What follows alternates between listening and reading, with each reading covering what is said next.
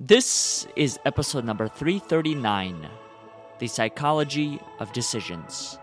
How, when, and why do we make them? With Jeffrey Goins. Welcome. My name is Oleg Lohid, and this is the Overcoming Odds podcast, where you get a glimpse into the stories of individuals who've overcome adversity, suffering, and struggle in achieving their personal success. This podcast was built by you and for you to help you overcome adversity, suffering, and struggle in achieving your fullest potential.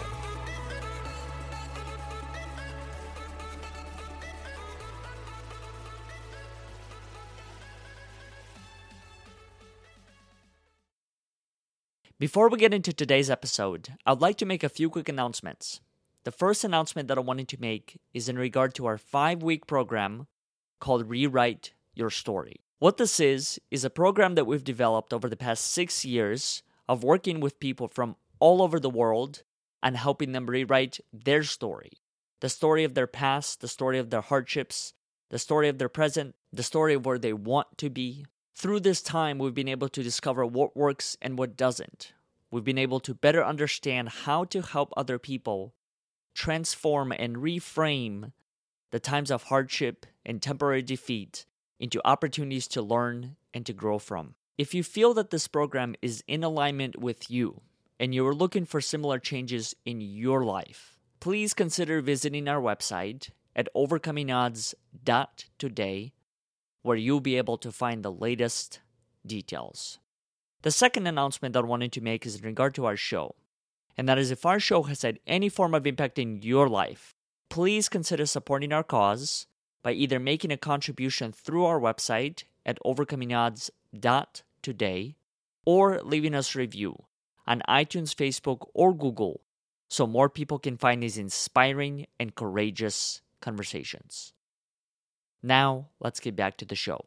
This has been, man, this has been a journey to be able to get my name out to people. I remember actually in, in high school, I was friends with one person for uh, three years before he graduated.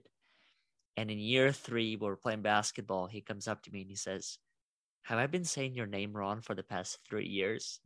Totally. And I didn't, it didn't even make sense to me. It didn't click. Because half the time, whatever the person says, I don't sit and think that, did I pronounce it right? Sure. It's kind of funny because my, my dad actually pronounces it Oleg. Uh-huh. My mom says Oleg. Uh-huh. And then when someone asks me, well, how do you like it? Like, I don't know. I can't even tell the difference anymore. I know. I've uh, that's actually kind of common. I've found somewhat common in that parents pronounce their kids' names differently, and the kids like, I don't know, it's both. yeah. Especially if the name is not like John, you know. Yeah. Uh, However you want to do it, that's completely up to you. But that's an interesting side story that I was kind of brought up uh, to when I was in high school, and and remember just standing there in the middle of the basketball court and thinking, I don't know, is it one or is it the other or well, what a, what a what a wonderful way to like bake flexibility into a child. Give them give them a name that lots of people will mispronounce and and then give them two different pronunciations and don't tell throughout their lives. yeah you are a you are a so you are a psychological experience experiment you didn't even know it Do you think people do you think parents are intentional when it comes to picking their names?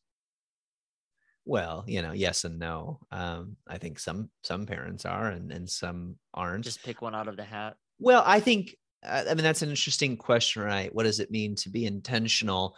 I think it's like any decision, you know, that you you think you're taking a long time to make. You are not taking a long time to make it, make the decision. You are putting off the thing that we all do anytime we make a decision, which is just basically do the thing that feels best to us in the moment.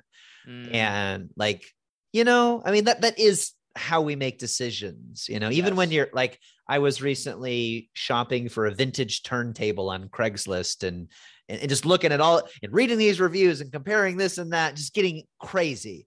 And then and I talked myself into and out of about a dozen different, you know, purchases over two. And I was just like, oh, I'm so tired of myself. You know, I'm and trying to you find. don't end up purchasing no, one at all. no. And then, and then one random day, a turntable popped up on uh, Craigslist, and it was two hours away. And my sister lives two hours away, and I was like, screw it, I'm gonna go get it. I'm gonna take my sister lunch and and be done with it. And that's what happened. And I and I felt great about that purchase. that happens to me more more times than I can recall. So I that's go what, into it yeah. with one mindset. I'm about to make this decision. I'm going to make that purchase. And then literally two or three days later on Amazon, I'm scrolling through something completely irrelevant. Yeah. And then that table, that exact color, that exact thing, that exact size comes up. And I'm like, something's weird. How did Totally. how did they know when I didn't even know what I was looking for? Totally. Yeah. And I think that's how people name babies. They go, this name, this name, this name. What about that? What about that? What about that? And then, you know, the time to name the child comes whenever that is, a month before, a week after, you know, people do it differently. And then they just go, yeah, this. But that's, but it's like, that's it. That's every decision is just a, a, a thing that you decide, and then the story that you decide that, that, that you choose to tell behind it. Right. So your parents Mm. could be like, no, we thought long and hard about your name and, you know, and it was this and this and this. And then we knew that Oleg was the right name for you because of blah, blah, blah, blah. That's fine. But that's just a story. The decision, Mhm. the decision is a moment. It's always just a Mhm. moment.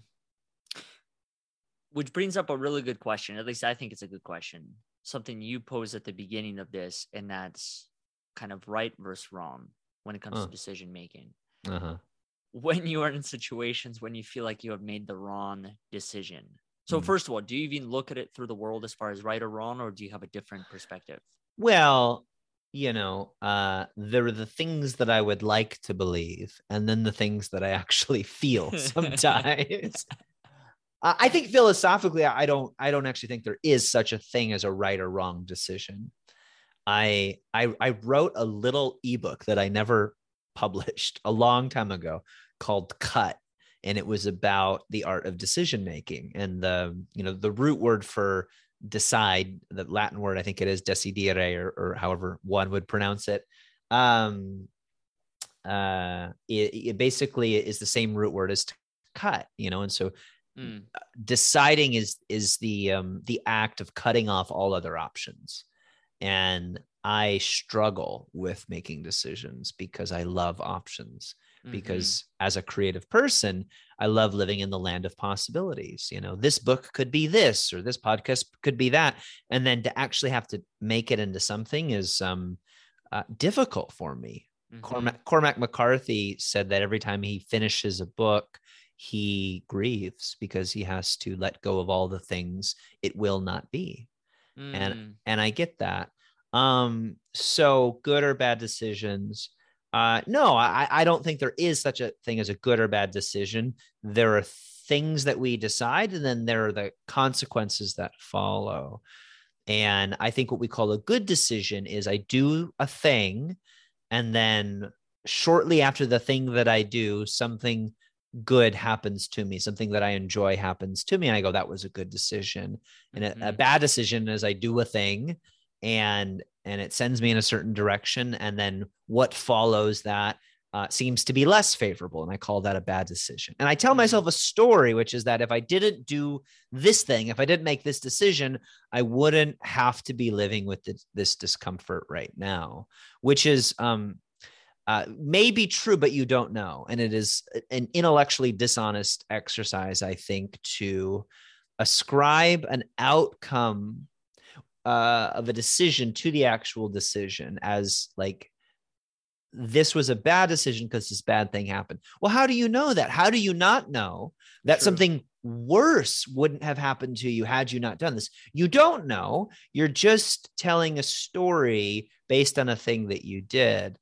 So I could get real heady about this sort of thing. And there are certainly things that I do, and I look back on it and I go, ah, crap. Now that I know this, um, it, it, I think if I would have done something else, it would have been different. Um, but I didn't know, you know, uh, I didn't, I didn't like was it a bad idea to only buy one Bitcoin in 2013 because I could have afforded Mhm. 500 if I wanted, you know? Or was it a really good idea that I bought one Bitcoin in 2013 and used some of that cash for a down payment on a house this year? I had a friend of mine who actually paid for a pizza with Bitcoin back then. I It was, it was the funniest thing, and I and I remember at the time he was it was like two dollars or something, yeah, you just like, gave that guy a 200 or Lexus. two hundred or three hundred of them, and he was just he he didn't know what to do, and I think uh, Sure. to be honest, a lot of people at the time No. didn't know what to do Uh-uh. with it, and Uh-uh. I remember he ended up paying a guy with the pizza, and who knows that that guy might be you know the owner of that pizza place by all I know, but it's just so interesting even what you discuss right now and that's you truly don't know the outcome of any decision even if it does feel good right? If even if it does feel like okay this is quote unquote the right decision to make this is what feels good in some situations it turns out differently. I well mean, what yeah and what i think is interesting about the decisions is correlation and causation. So you make a decision uh, i'm going to go to this college. I'm going to say no to this job and take that job. I'm going to ask this girl out on a second date whatever. Um, and then something happens as a result of that and you go that was a you know that was a good decision. You don't know if that with some exceptions you don't know that this thing that you did was the thing that caused that thing that you yes correct. And you don't know that this thing that you did necessarily caused the, the quote unquote bad thing that happened to you. And what's funny to me is like, let's say, let's say last night I decide to, uh, um, you know, uh, do something I don't normally do. I, I don't brush my teeth, right? And and then I wake up the next morning and there's a tree on my roof. A tree falls down in the middle of the night and, and crashes on my roof. I go, that's because I didn't brush my teeth. Now most most rational Mm. people would be like, um, uh, that's superstition. But if I said, my friends and I were go- all going out one night and I decided I didn't want to go out and I went to the movie theater by myself and I met the love of my life and I've been happy ever since. I would go, that was a good decision. Now, those are both the same thing. They're both superstitions. One feels somewhat rational and one feels incredibly irrational, but there's there's there's no way to say that uh, maybe that same night I could have gone out with my friends and met somebody else and they could have become the love of my life or that I wouldn't have met that person that I, I met at the movie theater in the grocery line 2 days Mhm. from now.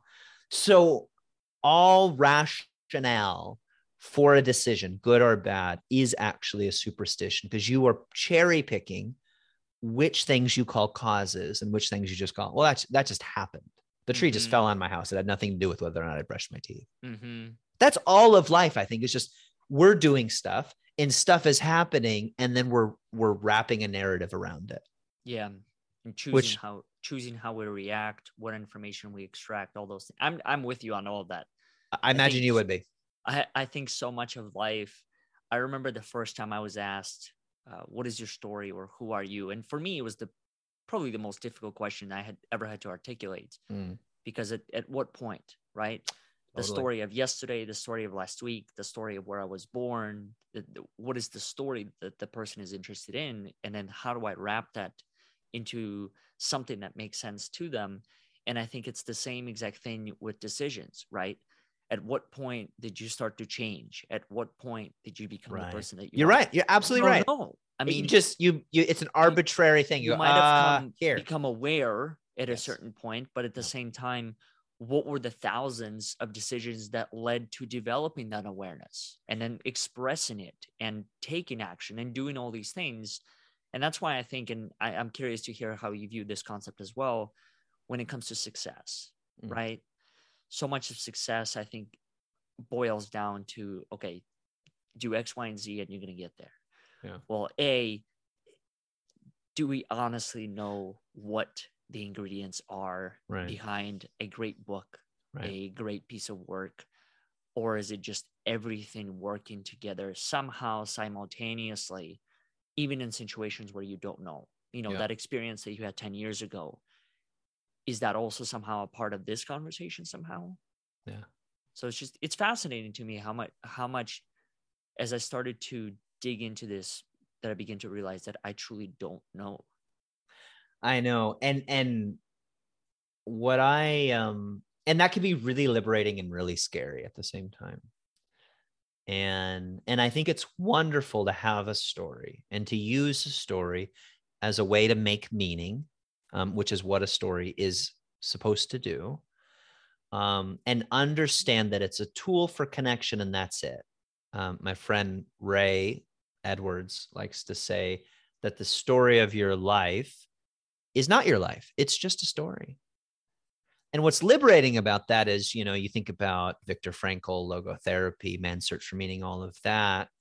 I mean, what he was essentially saying in that book was um, like, I am in, I am in the worst of eh, worst of imaginable human conditions, right? Being treated as an animal and probably going to die. And I'm surrounded by hopelessness.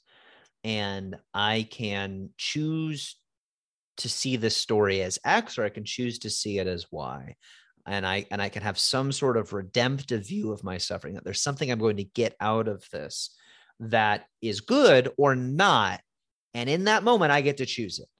And the stuff is still going to happen but the narrative that I wrap around it you know could be transformative to to me at least internally. And that's that's a lot um but the the then that's wonderful but the flip side of that is is i meet you at a party and I go, Oh, like, what's your story? And in that moment, on that day, because of the things that have happened to you at that time, you decide to tell me the story of this, this, and this, right? And your story sounds like a, I don't know, tragedy or rags to rich story or whatever.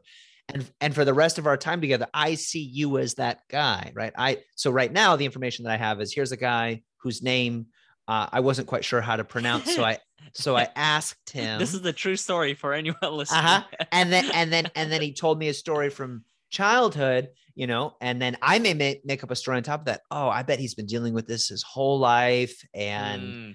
and you know, and just very acquiescent. And now I'm really curious about that, but you know, and like, and so then I tell a story based on your story, and I treat you as such until something interrupts it, right? Until something changes, and I go, oh, I, I thought this was i thought you were this way and instead you were that way. And what i think is interesting about life is how often we do that with everybody because everybody becomes a character in our story. Oh yes. But people aren't characters people are people. And then when you see somebody a good friend a partner a child somebody that you intimately know and they do something that totally surprises you you go i don't really know you as well as i think i know you and and there's a lot more to you than my story that i tell about you and even your story that you tell about you. And um i, I had this experience recently. I went out with um uh, a friend and some people that i didn't know and we are all just hanging out talking and we didn't not intentionally just kind of happened we didn't get each other's stories. So there were people at the table i didn't know what they did for a living. I, it took me a minute to even learn their took me like an hour to learn their names. Like I'm serious. We didn't do the, you know, we didn't do the introduction thing. We just dropped into life together. And and so what I was meeting was not a person's story. I was meeting who that person was and how they were showing up in that moment. And and then as we went, I got re- more and more curious about who are you? Where do you come from? What is your context? Where are you going tomorrow? Like what what scene in this movie of your life am I a part of? And it was very interesting. It was it was destabilizing because I was mm. like, but what's your story? And then I noticed, well, I don't need a story. They're here right now. They're telling me their story through who they who through how they're showing up right now. And so uh, I think that's and I think that can be true of ourselves too, you know, that that the story of our own lives, we can tell lots of stories around our life and retell those stories. Um, and, and there is a phenomenon beyond the story that is your life and it is lots of things happening in a seemingly chaotic um, order. And what you choose to do with all of that stuff is is what you choose to do with all that stuff. I also wonder to a degree because i'm finding that especially in the last however many years there has been this great focus on story and purpose and meaning and all these things. And i think there's value in all that don't get me wrong but at the same time I also think that sometimes in thinking about those things, it loses the other components of the individual. You know, like in this case, if I'm solely focused on what is Jeff's story, right, then I'm probably going to miss how you show up emotions you express you know the dog walking in the background all these interesting things Yeah.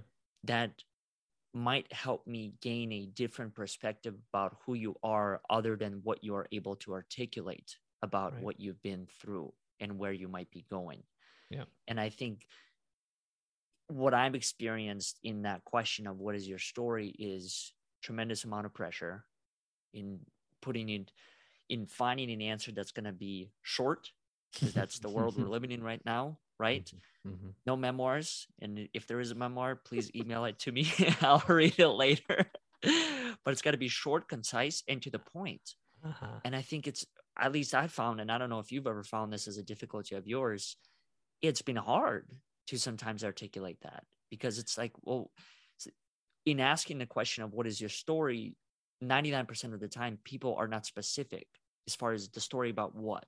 Right. the story of hard mm-hmm. time the story of a breakup the story of my last ice cream bowl the story of the story of something that made me happy the story of why we're here the story that we're going to create so there're just so many different stories and i think it's a very complex question to answer to begin with Mhm. and sometimes i found that when i solely chose to focus on that i lost the essence of the conversation I went I lost to a, the, the the vision, the image of like, why does it have to be a story? Why can't? Why is this not enough? Right? right right i um i i went to a, a fancy cocktail party the other night. One might even call it a soiree. Um and i took a, a friend with me because i wanted to hang out with my friend. I was like hey i got invited to this thing. I i actually don't know how like much about it. It just there's free drinks free food. It's in a it's in a mansion. Do you want to come? And he was like yeah sure you know? And uh and so we went and and it it it seemed that you know we were not the only ones who kind of came out of curiosity. We weren't the only ones who didn't know why we were there. And Mm, and it was like there was there was some awkwardness there at least from our perspective. And and my, the, the friend that i invited is a musician and um he's uh, he said this is not normally the kind of thing that i would go to but this is why i'm going to it because it's not something i would normally do and i want to sort of explore that part of me and he goes so like how do i best engage in this he was like walking around meeting to- total strangers whereas that's i a would- good question. It's a very good I- question. Actually, I've had the same Well- question many times. Well, it's it's a brilliant question. Uh, and I'm kind of like sitting somewhat standoffish. I know some people there, so people are just coming up and talking to me, but I'm not like trying. And he's really trying in a like non-desperate, just curious, open way. He said, "I figure if I'm going to do it, I'm really going to do it. Like, how do we how do we be the best at the you know at, at- doing whatever is expected of us here? Like, how do I play this role?" Mm, mhm. and so I kind of pulled him aside and I said, "How is this for you?" You know, like neither of us this is really our our scene, and we just kind of went going, whatever, you know, we'll just have fun. Um, and he said, um, he said, "I am." He goes, "I believe that people are infin- infinitely more interesting than my stories about them." He said, I think people are more interesting than I give them credit for. And I think people are more interesting than they give themselves credit for. And he said, and I and, and I'm choosing that because that is that is more interesting to me than I'm special and all these people are vapid or whatever. And I'm just gonna sit here and kind of glare at everybody and not engage. He goes, I'm I've been that guy. I can do that. I know how to do that. That's not interesting to me. That's not an interesting part of my story. So I don't, I'm choosing not to be that guy right here and um, I'm choosing to believe that there's there's something very interesting beyond whatever's happening here in the presentation of of stories to each other, and and I was and that like knocked me out of my own little judgmental funk, and I was like, oh, dude, wow, you know that's you know this is a profound thing, and um, he said another thing that that kind of hit me, bowled me over, and he said I choose to not do that. I'm choosing to engage because when I'm engaging, I'm not judging. And when I'm when I'm judging, I'm not actually seeing. I'm blind. And so I'm I'm engaging because that's more interesting than judging to me. And I, and I love that idea that when you judge something, you don't see it anymore. And so a- story is a really good temporary container for the mystery of you, for me to grasp something, but it should be an invitation into an ongoing story you know? It's it's a it's a vector that starts with a dot and continues on in a certain direction and you've given me a section a segment of that line but it's it as soon as you give that to me it's it's still going to keep going and we've got to get into the reality of of you and me right now having an experience if we're going to actually learn anything about each other at all that would be useful well i think that's where also the curiosity plays a big role in all of that. Yeah. And something that I've learned, I, remember this was eight, ten, maybe even longer than that. Years ago, I had a conversation with my brother, and he was telling me how, this thing that he read, and that's uh, choosing to reflect 10 to 15 minutes a day and the impact it has on your life over the course of however many years you choose, not choose, but how many years you end up living. And having done this the past five to six years where I've every single day hmm. reflected for mm 10 to 15 minutes, sometimes an hour, it works. Hmm. There's something about that that is so profound that I can't even express. And now it's to the point where I'm able to go into a conversation and just almost be curious without even having to be curious. Mm. Right being able to strike conversations about topics that are i don't know conversations that maybe people don't have often and mm. oftentimes people ask where do you get these questions and i say i have no idea i just i'm just there i'm just i genuinely want to know like not who are you and what do you do but how do you view life you know when you look anywhere. What do you see? Like how do you think about certain things? And it's just to me it's a really fascinating thing. I will also say that having worked with however many people by now not everyone is curious. And i think it's a huge skill. And i think it's a huge skill that oftentimes what i've experienced you learn on your own through your own trials and tribulations and experiences i mean throughout schooling, I, I don't think I probably I might have learned bits and pieces, like who knows, going back to decisions, right? I might have learned bits and pieces of it, but I think a lot of it really came from my own genuine interest, wanting to be curious and, and yeah. remain curious. Also, I hmm. think those are two very different things. Yeah, well, I mean, in many cases, school is is really kind of trying to stomp out curiosity because curiosity might lead you to a place that isn't in the lesson plan. Correct. You know? And so curiosity is is sort of equivalent to distraction in a you know traditional school setting. Um, even in college where you're you're sort of encouraged to go your own way, that there is this like prescribed set of lessons that we need you to learn. And I and I think that is a you know worthy skill uh, to develop. You know that of discipline, the ability to sit down and focus on a single thing and that will never propel the human race into some brand new territory you know mm. that that's discipline can only take us so far discipline can take us deeper into the skills and opportunities we have already acquired but curiosity can create a whole new landscape for us mm-hmm.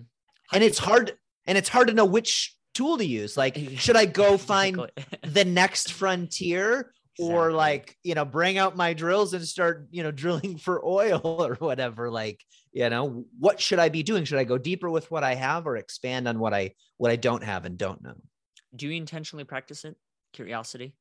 Well, that's an interesting thing that you said. Um, at the end of the day, you spend 10 to 15 minutes just sort of thinking about your day yeah, and that's re- reflecting picking a question, something that's interesting, like and that's it. That's the whole exercise, and that as a discipline has made you more curious. Mm-hmm. It's fascinating. Um, I don't practice curiosity. Um, uh, would you consider yourself to be curious?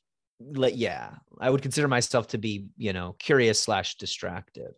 Um, totally. Hey, luckily that has a free membership. Yeah. I'm in that club too. Yeah. Well, I, I mean, I, I, I have what they call a leaky filter, and I don't I don't think everybody is this way. At least they don't seem to be that way. It's it's a um, it is a uh, a quality of of of ADHD. I, I don't. I've never been diagnosed with that, so I don't know. But I go, yeah, that totally tracks. But if I'm sitting with you, and this happened the other day, I was sitting with a friend having coffee, and there's a conversation happening behind us, and I, he was saying a thing, and they were saying a thing, and my brain was on fire. I was like, ah, I, and I goes, "This bothering you?" He goes, "No, I'm good." I'm like, "This is not bothering you. This is like, I can't, I can't think. I'm sorry. Did I just have to finish this and then do that." And uh, um, so uh, now imagine being a fish. You know, one eye looks this direction, the other one looks that way. Uh, you got to yeah. comprehend both. I I um I'm always thinking about more than one thing at a time. Hmm. And um and I have to sort of slow the curiosity down and just be present to what's happening right now. Um and I think w- what is a what is a practice for me is to kind of do what you're talking about. It's to mm-hmm. it's to pay such close attention to myself that I can start paying attention to somebody else. Because when you're not aware of what's happening inside of you, you're going to react to that, yes. and then and then pretend you were reacting to somebody else, and you're not. And so, if there's a thing that I practice, it's that when you and I are talking, I'm trying to notice what's happening in my stomach right now and how my feet feel this way and um and and as i do that i'm tapping into the moment i'm noticing things about you and then i'm seeing your response to the thing that i say and then noticing my response to the thing that you say and i'm noticing when you say a thing and i think a thought and then how hard it is to oh you're still talking and i but i have a thing that i have to say but i want to listen and okay you know and it's like I that that feels like distraction to me, and perhaps curiosity is sort of like focused distraction. You know, it's mm. distract it's distraction with with a little bit of discipline. Well, also think you bring up an interesting point for me, and it's regarding conversations.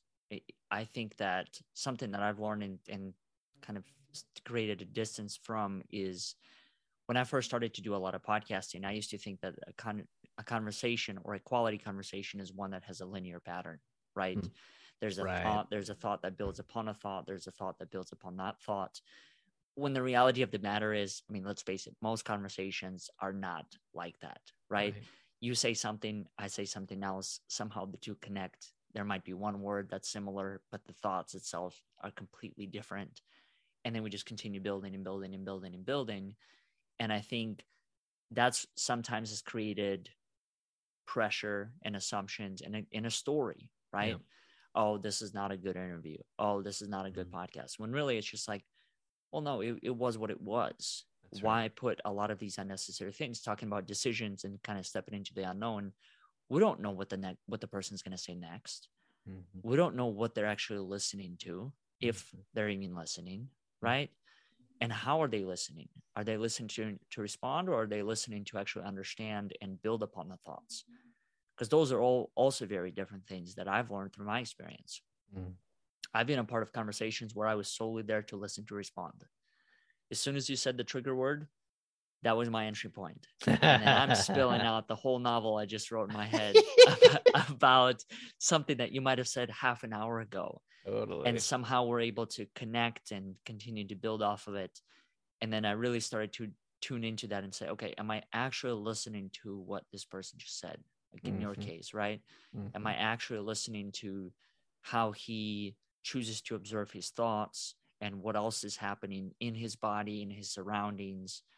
Or am I somewhere else? Am I mm-hmm. trying to extract some other point out of it that's another thing, right? Conversations with an agenda and intention.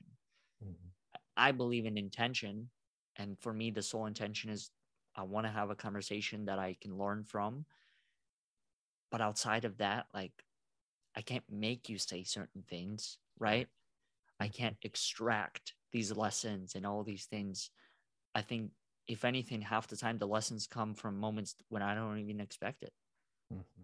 You ever been in those conversations where you're sitting there and you're wanting one thing and it's not coming and then as soon as you stop asking for it or thinking about it boom yeah. and then all of a sudden I'm like Wait, say that again. Totally. I've sat here for an hour. Yeah, I know. Yeah. so life is fascinating. It really Totally. is. So much of it is just unknown, and who knows you're gonna meet? Who knows where you're gonna meet them? Mhm. my dad actually he sent me um video which i think somewhat ties into what you and i have been talking about and that's kind of having a lot of these instances happen in our lives and the video was about luck and chance how much so much of life is truly just about luck and Mhm. being there at the right time in the right space do you believe in that do you believe in such thing there as luck I, I think luck is a story like anything. It's um uh it is a somewhat arbitrary designation of a series of random things that happen that were favorable. Good luck is something that was unlikely to happen happened to me and it was a and and, it worked out well for me, right? Uh, and bad luck is something that is seemingly unlikely that happened to me, but it went in the other direction. Um, uh, I think that the the nature of reality is things are happening. That's it. Things are happening. Um, there's um, there's a physicist named Carlo Rovelli who's written some really fun books. Um, uh, one of which is called The Order of Time, and I think in that book he says there is no such thing as a thing there are only events. You are not a thing, you are an event. And every seven or so years, all of the cells in your body are replaced by other cells. They change. i have heard that before Yeah. seven year And cycles I mean, even like you're not just a hunk of matter moving through the world. Like, you know what I'm saying? You are you are an event, and you know this because you can never be still. You can sit, and as still as you can get, you go, oh, my lungs are breathing. Okay, stop my lungs, you know. uh, my heart is beating. You know, it's like you can't stop changing. You literally cannot. You'd have to die. And even then, your, your body would start decomposing and more change would still keep happening. So everything you experience is an event, and events are bumping into other events and they're causing other events. And so everything is just a happening. And we are all little happenings, a part of this greater happening. And so reality is that it's stuff happening um, the human condition, you know, the the the the species called human beings that um, seem to be conscious of their existence in a way that maybe other beings are not, or that we cannot can't quite measure. Um, they have this ability to reflect on the on the things that are happening in and through them, and then we judge them. We go, "That's good, that's bad," and we tell stories around them. And in, in, in the human condition is to make meaning out of experiences. And I think that's wonderful. But we have 100% agency over what we make of the things happening to us. Um, and it seems um, plausible that one could say everything that's happening is random. And, and it seems uh, just as plausible to say it's all happening for a reason and this is where we are ultimately headed because that's where we ended up. Um and and those are to me are saying the same thing. Everything happens for a reason. Nothing happens for a reason. The bottom line is things are happening and you are part of those things happening. And whatever's going to happen will happen by definition i don't mean that in any sort of fatalistic way like whatever's going to happen is happening and will happen because that's what happened you know um, and then whatever we decide to make out of that good, bad, right, wrong, terrible, amazing is the judgment. They're just words that we get to stick onto those experiences. And that can sound really difficult when we're in the middle of an incredible trial. But but we all have done this in our lives. And you know this is true. and because- continue to. Pick an event in your life that you've told Mhm. multiple stories around. You know, oh, story of my divorce, worst thing that's ever happened to me. But this amazing thing, the best thing that's ever happened to me, you know, or like uh whatever. I mean, eh, like there are things that have happened in your life and you have told that story from multiple perspectives at different times in your life when that story meant something else to you. Now you can see why and how our ancestors for thousands of years told myths, told stories, told fables, created books like the Bible and the Bhagavad Gita. Um, this is how we get our bearings. What how even your you know brother said, I read this in a book, right? And so I think that's a wonderful thing so long as you understand that I am the one who gets to decide whether or not this was lucky. Mm-hmm. You know, there's that old, what is it, a Chinese proverb or something where, um, you know, uh, man's son is out riding a, a horse, horse falls and you know, son breaks his leg and they go, Oh, that's so terrible. And the father says, We'll see, you know, and then there's a big war. And because the son's leg is broken, he can't go off to war. And um, and they go, Oh, it's so fortunate your son doesn't have to go off to war. He goes, We'll see, you know, and and then this other thing happens, and it's like good, bad, good, bad. We'll see, we'll see, we'll see. That's the point, is like um what you call good or bad is um they're really just names you know and if you get in given enough time the good can can, can become bad and the bad can become good mm-hmm. and so mm-hmm. what then are we really trying to do i think we're trying to be present we're trying to be here for it trying to enjoy the experience whatever it may be while it's happening mm-hmm.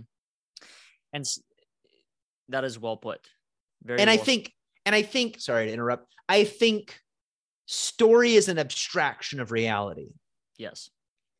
But story can get you into reality, maybe faster than anything, because once you abstract it, you go, oh, this is a piece of a thing. And as soon as I pull it out of the cosmic everythingness, it starts to kind of wither in my hands. It's just a story, it's a thing, it's not real anymore. And, and I can see that it's not the thing because I've pulled it out and kind of buffed it up and made it its own separate thing. And it's already started to lose its life. Um, and that can get me into, say, presence, consciousness, the ability to, to, to get into life and go, oh, it's like a story is you're watching a beautiful river go down, you know, stream, and you take a cup of water and you go, I got the river. And you go, ah, man. Or like, you know, beautiful sunset, you take a picture. And, oh, that's not it. You know, sometimes those little captures of the moment get actually get me into the moment because they fall so far short from the actual thing that's happening i also think the stories are just fundamental to being human mm-hmm. like you said they provide meaning and purpose and and I, I think without a story it would be difficult to try and understand the time on this planet right how i mean how else do you articulate the moments and and maybe to a degree you're not meant to right maybe you are meant mm. to be like a fish you just go and yeah or a dog and you, you i don't even I, i'm always fascinated by how, how do they totally. even perceive a day right yeah. how do they perceive time like my my parents dog he's incredible i kid you uh-huh. not 4 p.m so it starts at 9 a.m 9 a.m 4 p.m and 8 p.m almost on the dot he knew he knows exactly where to be and he knows exactly what he's going to get uh-huh. and that's food. Uh-huh. On the dot. How? No uh-huh. watch, nothing. And it's not like we are even making our way towards the, the dog dish half the time we forget or we're doing something else at that time. But he is there every time. And it's just to me it's fascinating how all of us perceive the day and and what meaning we create for it. And and maybe if anything, meaning and purpose is something that is I don't know if it's needed or required for us, but without it, it, it would just be different, right? Like, yeah, and I and I day look without a story, without well, some making sense of it. I think like that. That's what I think. I think it's a wonderful challenge. You know, um, everybody should spend a day without time without telling a story about where they came from, where they're going, what they did. Have you done uh, that? Have you? I, have you? I, have you I've, been anywhere I've, without? I've clock? done it w- without time, and it's. I have too. It's interesting. It is. You go, wait, what? the sun setting? Every or, day is a or, Saturday. or like, should shouldn't the sun be setting now? And you realize time is not real. You know, mm. n- not um not exactly uh, it is it is a way that we have it is a, it is a it is a tool that we use to measure the passage of moments and um, and stories are a way are tools that we use to judge um, and, and in some cases measure the, the, the you know passage of a series of moments and i think they're tools and i think they're very useful as you see them as tools but when you live in them as realities that's quite constrictive and and not particularly curious right like mm. we all know people who who are stuck in a story that like is over. Yeah. You know? And and and they're just really committed to whatever that story is and being that character for the rest of their lives. And um and i think it's good to sort of fast from these tools for a minute and um and just see what a day looks like without a story without a clock. Mm-hmm. i think part of the reason at least for me whenever i was stuck in stories like that is i remember thinking that i could fix it I could somehow change the outcome, mm-hmm. even though it's been years and years since it happened. Mm. And ultimately, I think it was hoping and expecting for a different ending. What's an you example know, of that? A breakup, a, a mm. breakup with a significant other. And then I'm sitting there, I, and this is a true story. I'll be sitting there and thinking, like, man, I wish I would have done differently. Or I know exactly yeah. what I could have done differently to prevent X, Y, and Z from happening. But then going back to your point, the same exact thing. Four years for fast forward, that was the best thing that ever happened to me. Totally. Like, you, ever, you ever watch now that? I see all the different lessons uh, I was meant to uh-huh, learn. Uh-huh, but uh-huh. four years prior, this sucks. I want to go totally. back. I don't want to go through this phase alone. Did you ever see that movie about time? Mm-mm. Oh, so good. It's, it, well, yeah, yeah, it's a great movie. Uh, and in the movie, this uh, young guy uh, learns that he can go back in time, that all the men in his family can can go back in time. Um, and they like jump into a closet and then come come out, and it's a different time. They just have to like think of of that time. So he, uh, there's this beautiful girl that comes and that, that is like his sister's friend and comes stays at their house for the summer or something. And at the end of the summer, he asks her out. And she said, I totally would have gone out with you, but this is my last night. And I wish you would have asked me out earlier. Mm. And he's like, oh man. So, so he jumps in the closet, goes back to the beginning of the summer and asks her out. And she goes, well, I just got here, you know, not right now. and then, you know, but whatever. And, and, and he does it a bunch of different times, trying to do it just right every single time. And it never works out. And he's like, okay, I got it. And she's always like, no, no, no, I totally would have done that. And then there's a scene where later on he sees her years down the line and she's flirting with him. And he, and and he's like, "Oh, I could." No, I remember. Right. This is not. Mm. This is mm. not gonna happen. She's not into it. Um. And I, I think life is like that. Whatever decision it's a you beautiful metaphor. Yeah, whatever decision you made was the right decision because you made it, and there is no going back. And another movie, um, I love movies, was uh, that movie, uh, uh, 500 Days of Summer I haven't where, seen now. I heard I heard great things about it. That's a movie about a breakup and and and basically this the, the whole one person wants it another person doesn't which is often how breakups go and the guy who doesn't want it like the whole movie is him trying is reconstructing the relationship trying to figure out what happened and how he could have you know saved it or whatever and then there's a point where he he from a wise counsel of his eight year old sister or whatever uh she goes, I think you should go back and look at this again because I think there were some things that you were missing. And the thing that he's missing is she was never as into him as he was into her, and it was never going to work. Mm. And and that like that's a beautiful moment in that movie because because we've all been there before. We've all been able to yes. look back on something with a different perspective and gone, ah, this was always going to happen, you know and and not to be fatalistic about it but like it was always going to happen because it did happen right like that's that's the most rational conclusion one could draw like it, it was supposed to happen because it did happen mm-hmm.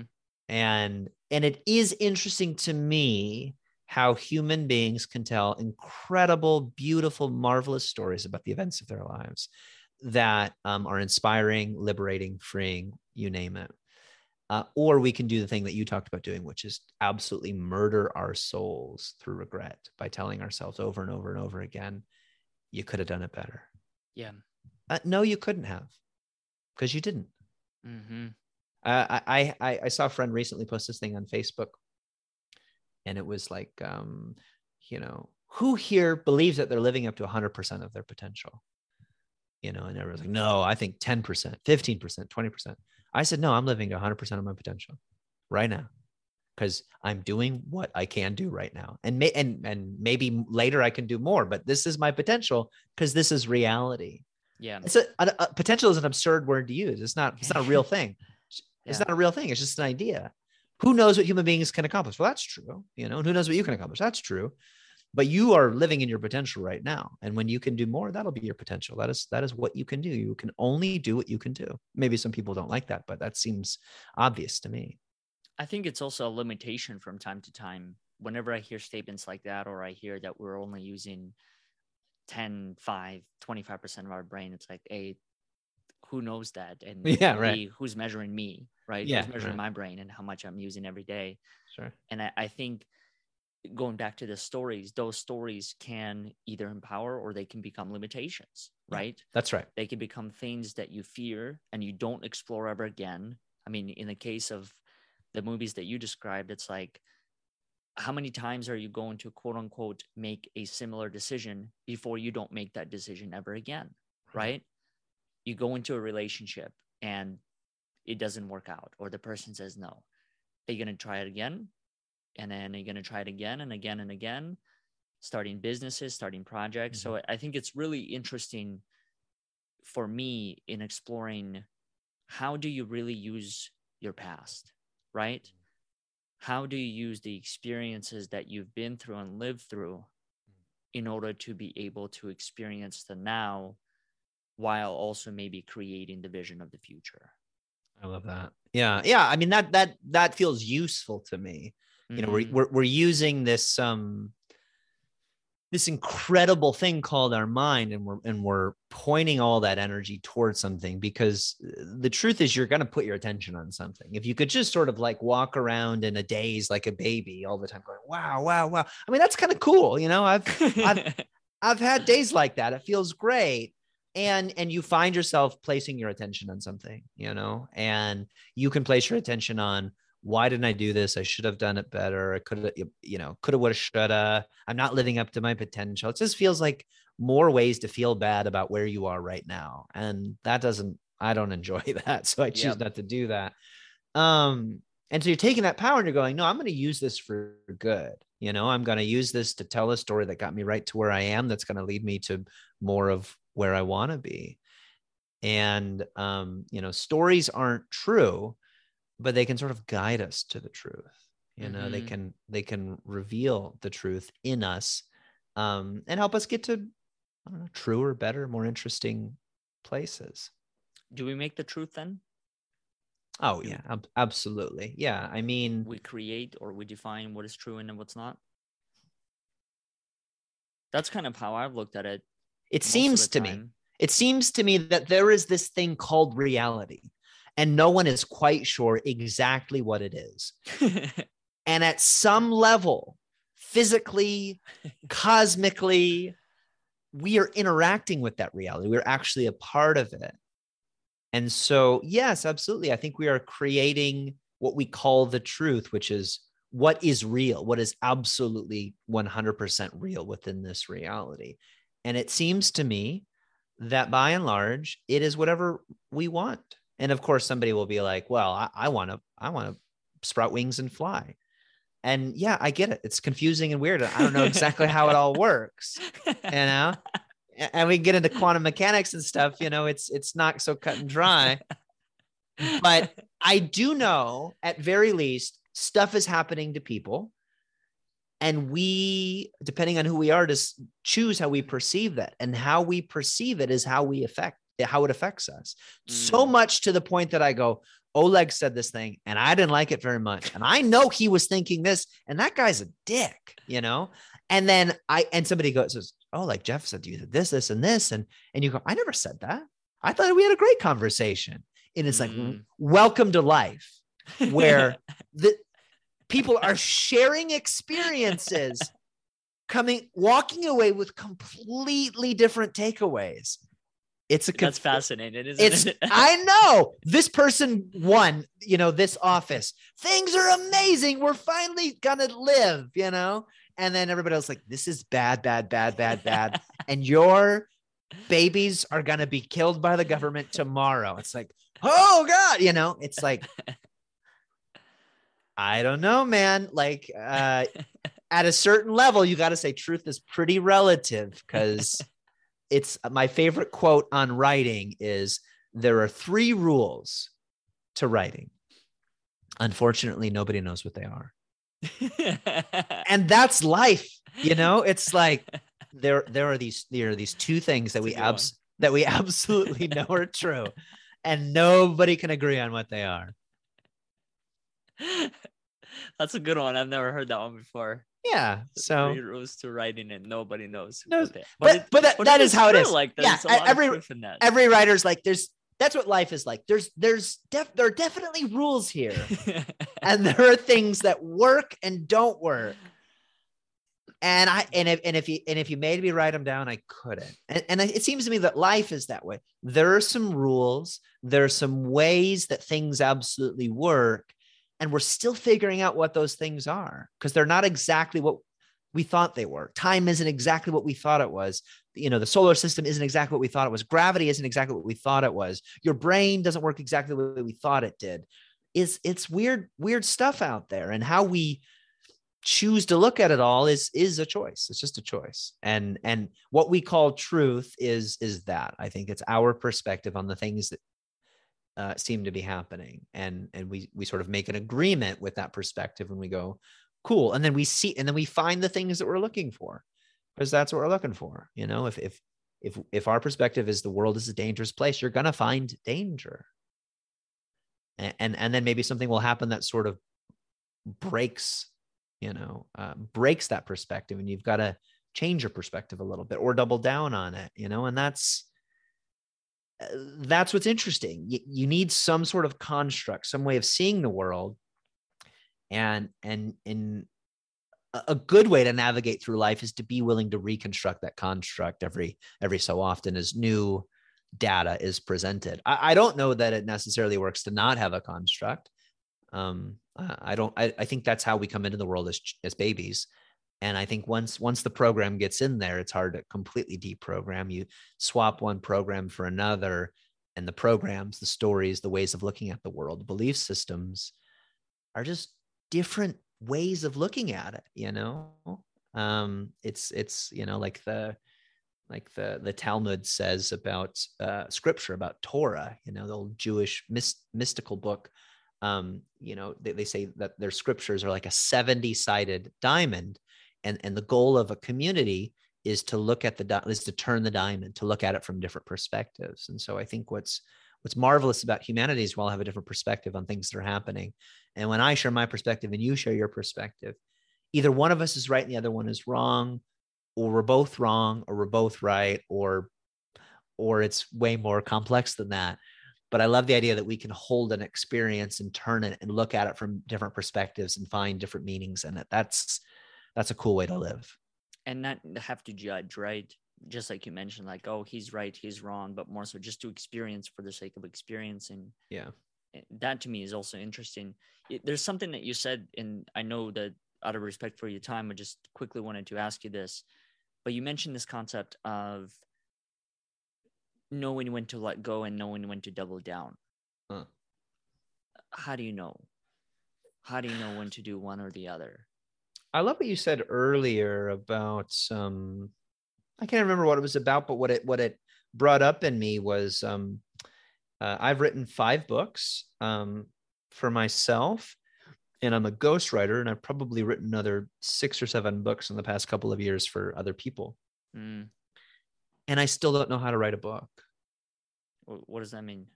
means when I get into it, I go, this is, I've never done this before. I've never worked on this book before.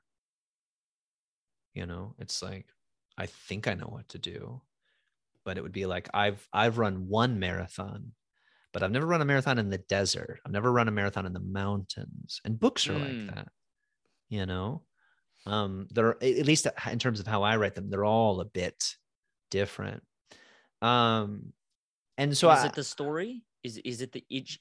I'm just trying to understand. Is it each individual that makes the difference harder to articulate?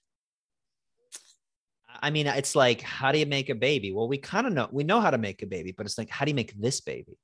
Oh, I see what you mean. Okay. I- hmm I don't know. We put these ingredients together. We know we put these ingredients, life happens, but we don't know how she got green eyebrows, you know?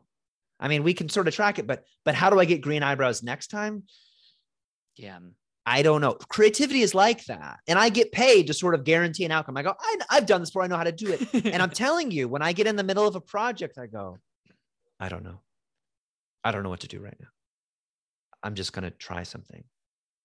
And and and sometimes it's something new, sometimes it's something old, but I never know that that's the right thing to do. It's just it seems to me that this is the right thing to do based on my ex- but I don't know. And maybe not everybody's not that way. And I, I know some people are more confident in their decisions. I can be quite confident in decision, knowing that this is the best option I have. And then if somebody says, "Well, you could do this," I go, "Yeah, I could do. Yeah, that sounds great too." And confidence is just, I think, the ability to see a decision through. So when do you quit versus when do you double down on something? I think you double down on a worldview or a construct for as long as it works for you, and it should make you happy. The way that you look at the world should bring you as close to happiness as possible. And if it doesn't, I strongly consider looking at it differently because your worldview is not the only one that exists. And and when it comes to, uh, but when it's just absolutely not working for you, and you're having a jigsaw fit life, things are coming at you, and you're sticking it over into this container, and it's becoming more and more unwieldy. It's like that. For example, say you go through life thinking of yourself as a victim, and then like you win the lottery, and you go, "Yeah, but it's not gonna, it's not gonna stay," you know, and and and somebody gives you a car and you go, yeah, but it's not going to happen. And then finally, one of your friends is like, dude, all this amazing stuff is happening to you that's not happening to other people, and you're still upset about it. Like, wake up, right? And hopefully, there's a little bit of awareness and enough slapping in the face that you go, huh, maybe this worldview isn't serving me anymore, and I should choose to see something differently. Um, so you double down on it for as long as it works, and then you quit when it doesn't. And you don't just quit something; you go, I'm going to try something else. And I do this with commitments too. I basically stick with a commitment until it just doesn't like I'm getting less than a 50% return out of it. Right. If like, meaning if I go into this thing and I think I'm going to be this happy, right? I go into a relationship, a job, I buy a new house, and I go, this is going to make me this much happier. Right and I go in there and it's 50%, it's 51% of what I thought would be. I go, well, that's not exactly what I thought, but but I'm I'm okay. I'm probably going to see this through for a while and see what happens. But once it's once it's half of what I thought it would be, I'm examining that. I'm going, is this some why is this this way? And is there and am I contributing this in some way? And it, and if this commitment or worldview or whatever, because it's just a decision, right? I'm, I'm deciding to stay in this thing or continue down this path or have this perspective. And if it's if it's not even half of what I thought it was, that's not, I mean, that's just not very um efficient, right? Um, I'm gonna I'm gonna try something else. I'm not gonna throw the baby out with the bathwater, but I'm gonna go, maybe I'll try this. And and obviously, depending on what you're talking about, a relationship or a job or a certain world—those are gonna have different implications and and, and ethics associated with them. But um, if something isn't working for me, I'm going to get curious about it and see see what's wrong within the thing. And then if I can't figure that out, I'm going to see well maybe there's a better option. There's a better way to to do this and I've got to be willing to let go of what was to experience what will be. And I'm totally comfortable trying some stuff and going, nope, this is the best we can do right now. 49% is it. And and I've tried. I think the benefit of trying things versus sticking with whatever decision you've ever made far often far more often than not the benefits of trying something new outweigh the benefits of sticking with something because almost without fail you can try new things without absolutely quitting the old thing. And if the new things don't work you can go back to the old thing if you do it exper- experimentally not all in on this new thing. I, when I quit my job of seven or eight years working at a nonprofit to go uh, become a writer, my boss said, "You could always, if this doesn't work out, you can always come back here." Because I had a good relationship with him, because I I left the job in an honorable way. I replaced myself. Uh, now that's not always possible, but I've tried to when I've done new things, I've tried to do it in a way where I didn't burn all my bridges. And some people need that, but I um I'm just trying stuff out to see what works. And I think that's how you op- optimize a life. And then when you find something that works, you you you go all in on it for as long as it's giving you the return that you want. And when it stops, you get curious about it and start experimenting again. Mm-hmm. Speaking of books, yeah. where can people find any of those books? Where can people connect with you? What do you have going on right now? Uh, you can Google my name. You can search me on Amazon, Jeff Goins. Goins. Speaking of names that people have pronounced many different ways, I I say Goins like coins, or you know, as they told me in middle school, groins. Jeffrey Groins. Um, best place to find me is at my website, which is just Goins, G O I N S, Goinswriter.com. Goinswriter.com.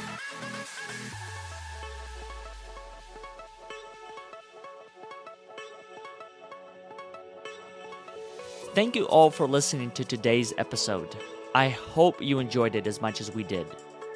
If you haven't done so already, please consider subscribing to our future episodes so you can receive all of the latest content. Also, if you like what you heard, consider leaving us a review on iTunes, Facebook, or Google so more people can find these inspiring and courageous conversations. Once again, we thank you for listening and we'll look forward to having you next time.